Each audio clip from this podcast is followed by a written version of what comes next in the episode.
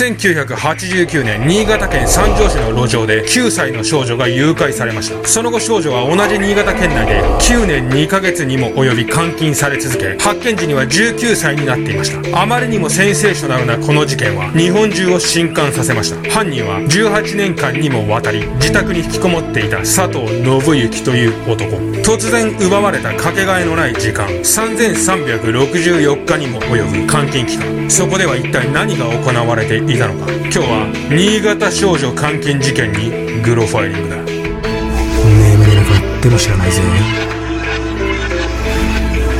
きっかけなのか発端なのか、ともかくもその事件は後に日本中を震撼させることとなる未曾有の監禁事件の前触れとして発生しました。1989年6月、新潟県柏崎市午後5時、下校途中の小学4年生の女の子が国道脇の空き地に連れ込まれる事件が発生します。学校からわずか300メートルの距離のところを一人で歩いていた9歳の少女は突然現れたその男に声をかけられ、強引に空き地に連れ込まれました。幸いその犯行は下校中の他の生徒に目撃されており、すぐに駆けつけた教師たちによって犯人の男は取り押さえられ、そのまま警察に引き渡され、男には強制わいせつ罪で懲役1年執行猶予3年の有罪判決が下されました。佐藤と名乗ったその男は現場から15キロほど離れた自宅に母親と住む27歳の無職の男で、彼は6月の初夏に15キロの距離をものともせずひたすらに自転車を漕ぎ続け、犯行現場までやってきていたのです。これが監禁事件の前年に佐藤が引き起こしたわいせつ事件です。そしてこの時の警察の情報管理の甘さこそが後の監禁事件を長期的なものにしてしまった大きな要因なのです。被害者は下校中の小学生で年齢は9歳、犯行時刻は午後5時過ぎ、犯行日が13日だったこと、これらの点は後の監禁事件とこの強制わいせつ事件で共通している事項だったにもかかわらず、管轄の柏崎署はこの事件のデータを共有せず放置していたのです。そして翌年の1990年11月、事件は起きます。その日学校に遅くまで残って男子生徒の野球を見ていた9歳の文子ちゃんが家路に着いたのは午後5時を回った頃でした。11月の日没は早く、すでに辺りは暗くなっていました。街灯などほとんどないまっすぐ続く田舎の田んぼ道、一人で歩く文子ちゃんの前から一台の車がゆっくりとやってきます。ヘッドライトの眩しさに目を細め、道の端により車とすれ違う。ふと後ろを振り返ると、さっきすれ違った車が U ターンをしてまたこちらに向かってきている。文子ちゃんの心臓の鼓動が速くなる。なんでまたこっちに戻ってくるの、知り合いだったのかな。車はゆっ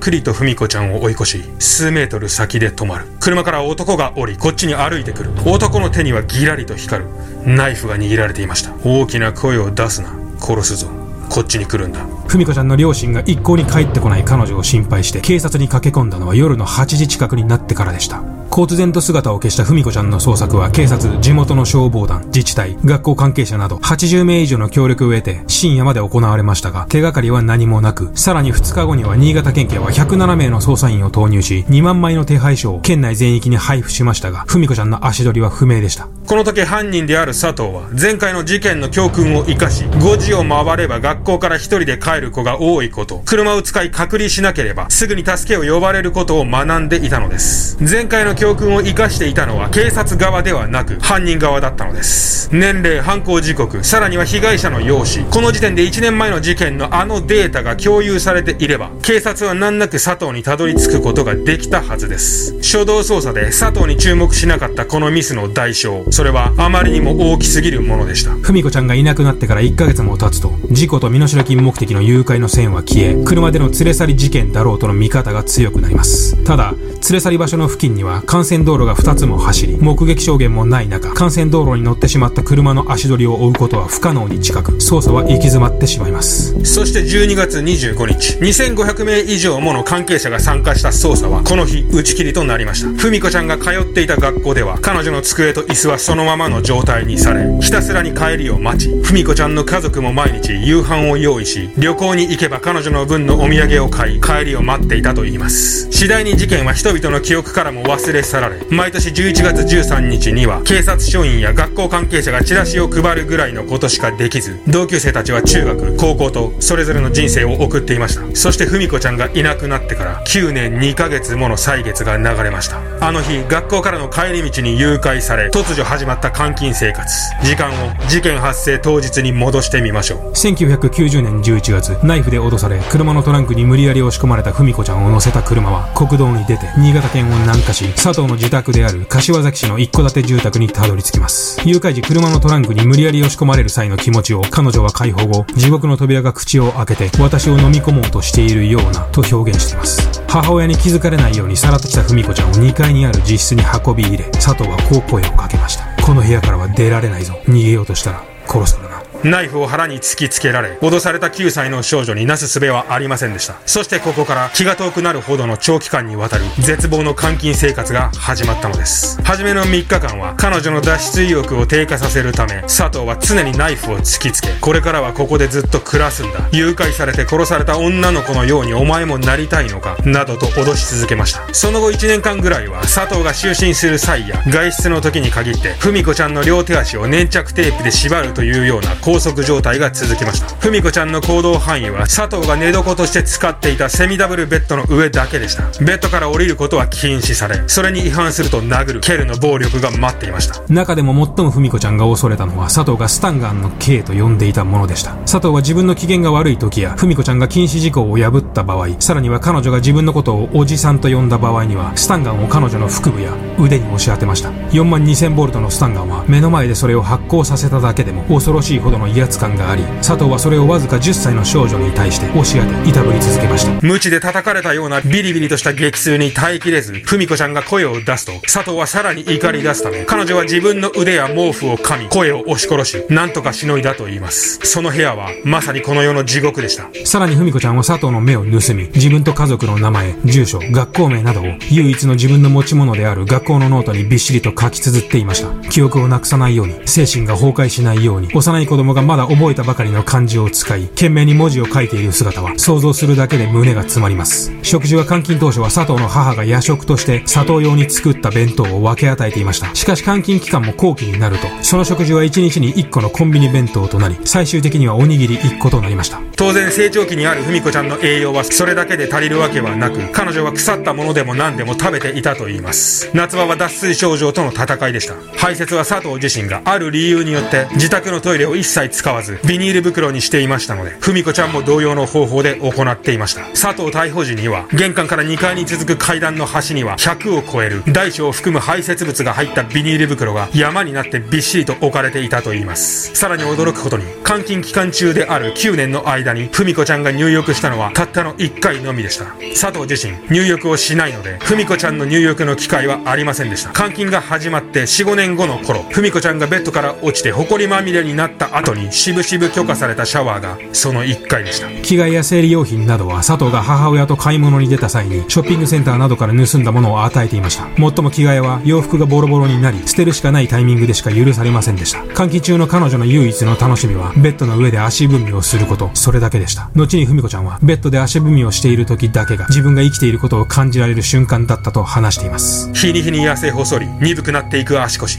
佐藤は文子ちゃんがこの部屋から脱出できないようにあえて彼女を運動不足の状態にしていました。実際に救出時の文子ちゃんの体重は著しく減少しており、彼女は支えがなければ歩行ができない状態でした。9年という長い監禁期間、佐藤は何度も外出していますが、彼は扉の鍵をかけていませんでした。彼女を監禁するのに鍵など必要なかったのです。長年の監禁生活で弱った足腰ではそもそも歩くことさえままならなくなっていたのですから、出口のない監禁生活は気づけば9年にも及んでいました。しかしここで我々はある疑問に行き着きます。母親と同居している家の2階で9年もの間、母親に気づかれることなく一人の人間を監禁し続けることなど果たして可能なのでしょうか。さらにこの監禁の本当の目的とは一体何だったのでしょうか。これらの疑問には佐藤の過去と彼と母との関係が大きく影響してきます。佐藤の過去を見てみましょう。佐藤信之は1962年7月15日新潟県柏崎市で生まれました。母は彼が生まれた時には36歳であり、父は62歳という高齢でした。そしてこの父親の年齢こそがこの後の佐藤の人生に大きな影を落とすようになるのです。佐藤の両親は共働きであり、父はタクシー運転手、母は保険の外交員をしていました。両親は仕事から家を空けることが多く、幼い佐藤少年は一人自宅で母の帰りを待っていることが多多かったといいます。やっとできた子供を溺愛する母は、佐藤のことを彼が高校生になるまで僕ちゃんと呼び、甘やかし育てました。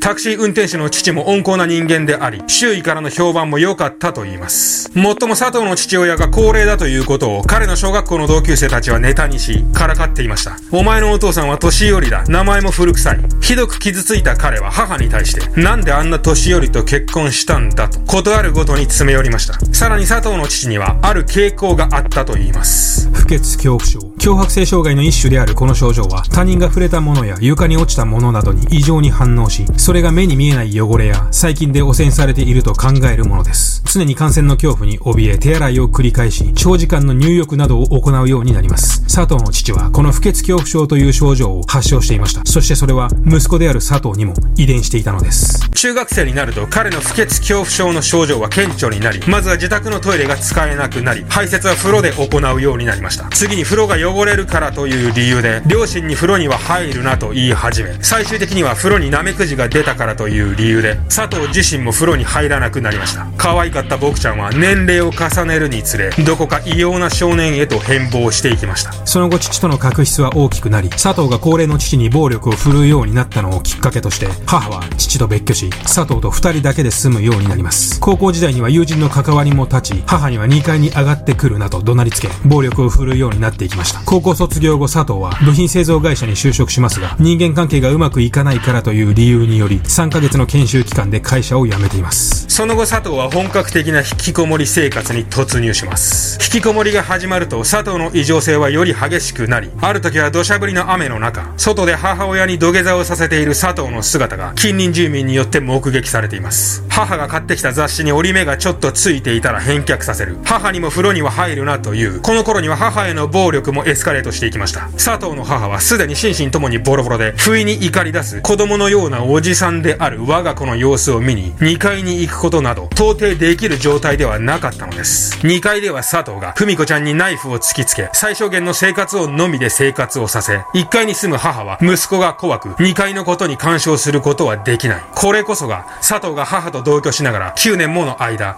監禁を続けられた理由です。その後、社会との交流を絶ったまま自分の欲望だけのために生き、母に養われ年齢を重ねていく佐藤。そしてこの子供のようなおじさんは28歳の時、自らの願望を叶えるためにわずか9歳の少女を誘拐してくるのです。佐藤の動機は文子ちゃんと性的な関係を持ちたいからというものではなく、もちろん彼女の殺人でもありませんでした。彼の目的は自分の寂しさを埋めること。佐藤は自分の思い通りになる母親以外の女性が欲しかったのです。彼は裁判で文子ちゃんとの関係につき、二人の関係はうまくいっていた、夢のようだったと述べています。佐藤の他者に共感する能力のなさは彼に恐ろしいまでの想像力の欠如をもたらし、一人の幼い少女の青春を根こそぎ奪っていきました。しかしこの夢物語は突如として終わりを告げるのです。佐藤が文子ちゃんを監禁してから9年後の1999年、この頃母は佐藤の度重なる暴力に苦しんでいました。息子が暴れて困っています。母はやっとの思いで行政に相談をします。行政を通して精神病院の医師、保健所と相談をし、佐藤に対して強制力のある保護入院を行うことが決定します。2000年1月、雪がちらつく寒い早朝、柏崎市職員、精神科医、ソーシャルワーカー、看護師など7名の専門チームが佐藤の自宅前に集まり、2階に向かいます。家の中には異臭が充満し、目がしみるほどの強烈なアンモニア臭と汚物の匂いが鼻をつきます。同時に2階に続く階段には100を超える汚物の入ったビニール袋が置かれています。尋常ではない事態に職員は佐藤の自室の扉を開けます。ベッドの中で眠る佐藤。それと同時に職員たちの目には佐藤の横にある薄汚れた灰色の膨らんだ毛布が目に入ってきました。お母さんの依頼で診察に来ました。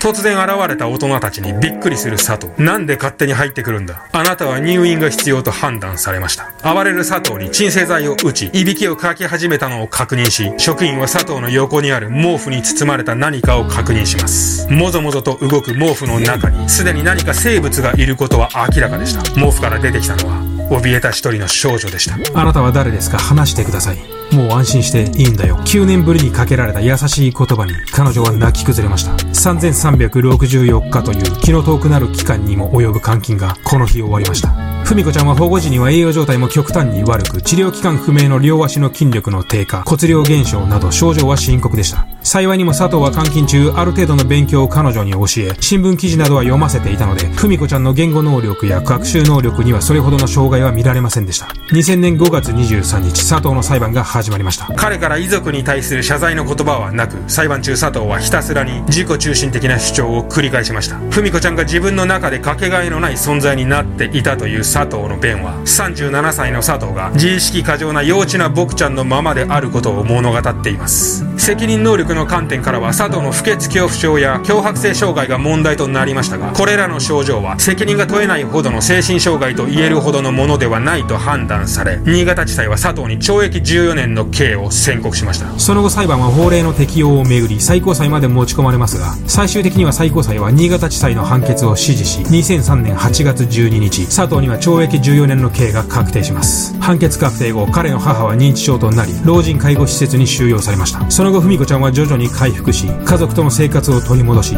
自動車教習所にも通い、ゆっくりながらも平和な日々を取り戻していると言います。そして2015年、佐藤信之は刑期を終え出所しました。その後は新潟には戻らず千葉県に住んだ佐藤でしたが、2017年自宅にて病死しています。